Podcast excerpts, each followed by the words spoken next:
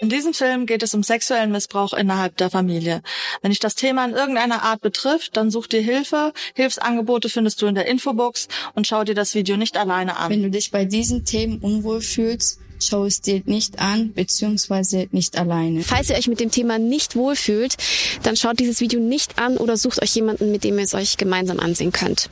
Sowie Funk, Follow Me Reports oder True Doku kennzeichnen viele, auch wir, kritische Passagen in Podcasts oder Videos. Klingt auf den ersten Blick sinnvoll. Jetzt gibt's allerdings einen Fingerzeig aus der Forschung, das vielleicht doch anders zu handhaben. PsychologInnen, die entsprechende Studien zu Triggerwarnungen ausgewertet haben, kommen zu dem Schluss, ob diese Warnungen helfen, ist umstritten, im schlimmsten Fall schüren sie sogar die Angst.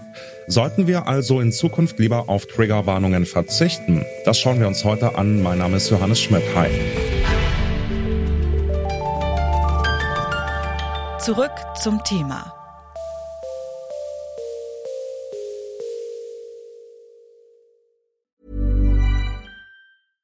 Bitte widmet eure Aufmerksamkeit unserem Werbepartner.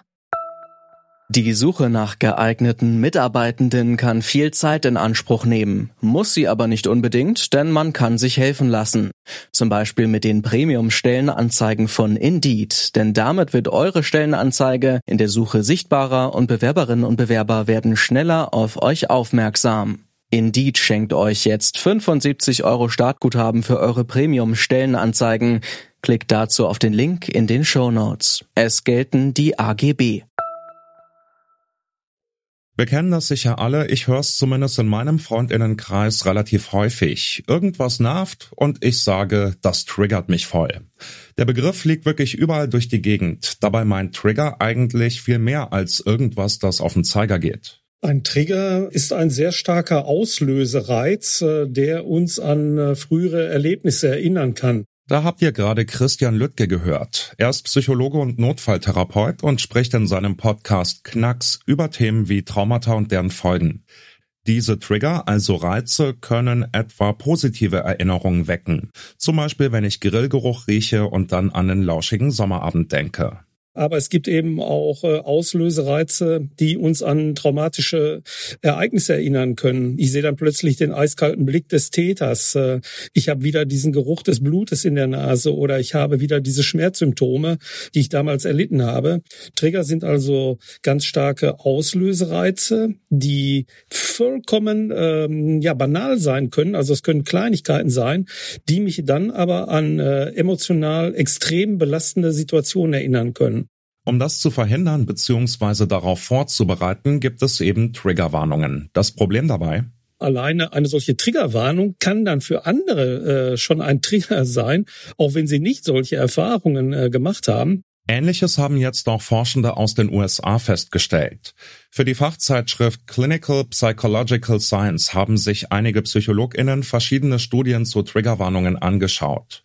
In vielen Aspekten gibt es zwar keine eindeutig positiven oder negativen Auswirkungen, verschiedene Studien finden eben verschiedene Dinge heraus und wir kommen quasi zu einem Querschnitt in der Mitte. In einem Punkt ist in den Studienergebnissen aber eine klare Tendenz zu erkennen. Es zeigt sich, dass die Warnungen das Potenzial haben, Angst auszulösen und zu befeuern. Christian Lüttke beschreibt ein Experiment dazu. Man hat unter anderem in den USA in Palo Alto mit äh, 700 Studentinnen und Studenten äh, ein Experiment gemacht. Ähm, die wurden alle vorher untersucht. Sie wurden äh, medizinisch, ärztlich untersucht. Sie wurden vom Psychologen, von äh, Psychotherapeuten untersucht. Und alle diese Versuchspersonen waren körperlich und auch mental, psychisch absolut gesund. Und man hat ihnen dann unterschiedliche Triggerwarnungen vorgelesen. Sie mussten sie sich ansehen. Und äh, man hat festgestellt, dass ein äh, signifikanter Teil eine viel größere Angst hatte. Die haben plötzlich äh, Symptome gezeigt, äh, wie sie typisch sind bei, bei Angst. Sie fingen an zu schwitzen, die Atmung, äh, der Blutdruck äh, ist gestiegen, äh, Herz schlägt schneller. Also sie waren total aufgeregt und standen unter Stress, weil diese Triggerwarnungen dazu führen, dass dann individuelle Bilder wachgerufen werden. Man stellt sich bestimmte Szenarien vor, was könnte denn jetzt da passieren? Und das Gehirn kann das nicht unterscheiden, ob ich solche Szenarien selber schon mal erlebt habe oder ob ich mir nur vorstelle, was da jetzt geschehen könnte. Liegt das an dem Begriff Trigger und an der Art, wie diese Warnungen formuliert sind? Würde es in Ihren Augen einen Unterschied machen, wenn man das vielleicht mit anderen Vokabeln ausdrückt, wenn man nicht sagt Trigger, sondern zum Beispiel Content-Hinweis und dann auch eben das Ganze nicht ganz so gruselig, so düster formuliert? Wird das einen Unterschied machen? Es macht einen sehr großen Unterschied, äh, welche Worte ich wähle. Äh, und Trigger, das Wort selber ist ein Trigger. Triggerwarnung ist ein noch stärkerer Auslösereiz. Und es ist genau so, wie Sie sagen, wenn ich äh, andere Begrifflichkeiten wähle, ähm, schaffe ich einen ganz anderen Zugang.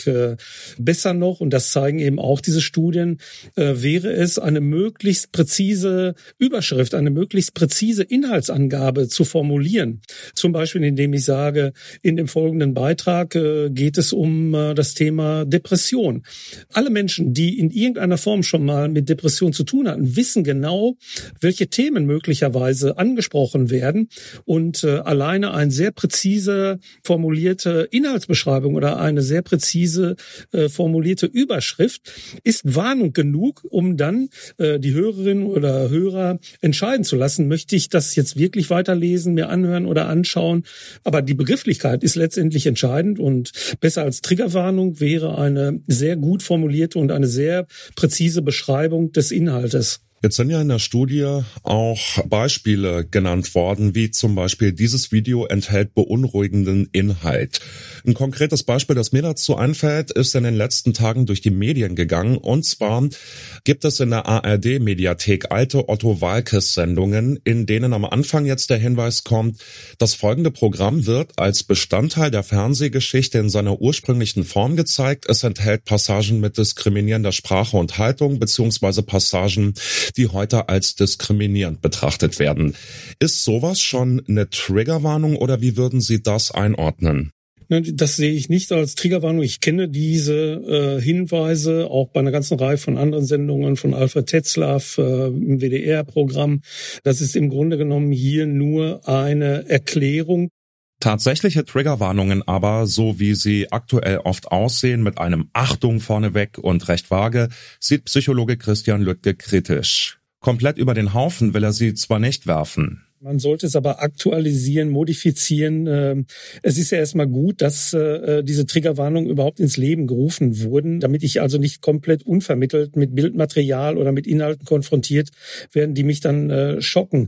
Aber, und dazu ist ja eben die Wissenschaft gut, haben wir mittlerweile seit vielen Jahren Erfahrung gesammelt, dass man das besser machen kann. Und äh, besser als eine Triggerwarnung ist es eben, sehr genau Inhalte zu beschreiben, präzise Überschriften zu wählen, auch wenn es um sehr schwierige oder belastende Themen äh, angeht, die kann ich aber so formulieren, dass ich als äh, Zuschauerin, als Zuschauer, als Hörerin oder Hörer genau weiß, okay, ich weiß, was mich jetzt erwartet. Ich habe ungefähr eine Vorstellung, was jetzt gleich auf mich zukommt. Und dann kann ich entscheiden, möchte ich mir das anschauen oder nicht. Ähm, von daher äh, ist es tatsächlich so, also ich würde diese Triggerwarnungen deutlich verbessern, also überarbeiten. Ich würde andere Begrifflichkeiten wählen und das Ganze eher positiv formulieren.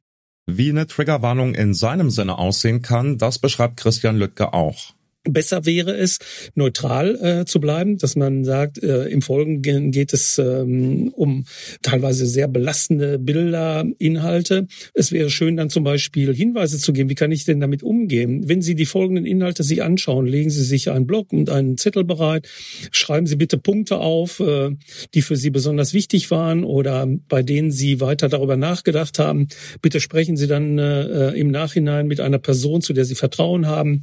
Äh, wenn Sie an Ihren Hausarzt oder sprechen Sie mit einem befreundeten Therapeuten. Also solche ganz konkreten Handlungshinweise, die wären viel besser und würden auch mehr Sicherheit geben, als eben nur eine negative Warnung auszusprechen. Auch mit den besten Absichten kann man versehentlich Schaden anrichten. Triggerwarnungen können selbst zu Triggern werden. Gleich weglassen oder abschaffen sollten wir sie aber nicht unbedingt. Stattdessen positiver formulieren und konstruktive Hinweise liefern. Zum Beispiel mit Freunden darüber sprechen oder nicht alleine schauen. Das bringt mehr als warnende Worte, die uns letztlich mehr gruseln als bestärken. Und damit weise ich euch darauf hin, dass diese Folge zu Ende ist. Lars Fein, Alea Rentmeister, Marianta und Neja Borkovic haben an dieser Folge mitgearbeitet. Audioproducer war Florian Drexler, Chefin vom Dienst Nina Porzel und mein Name ist Johannes Schmidt. Macht's gut. Zurück zum Thema vom Podcast Radio Detektor FM.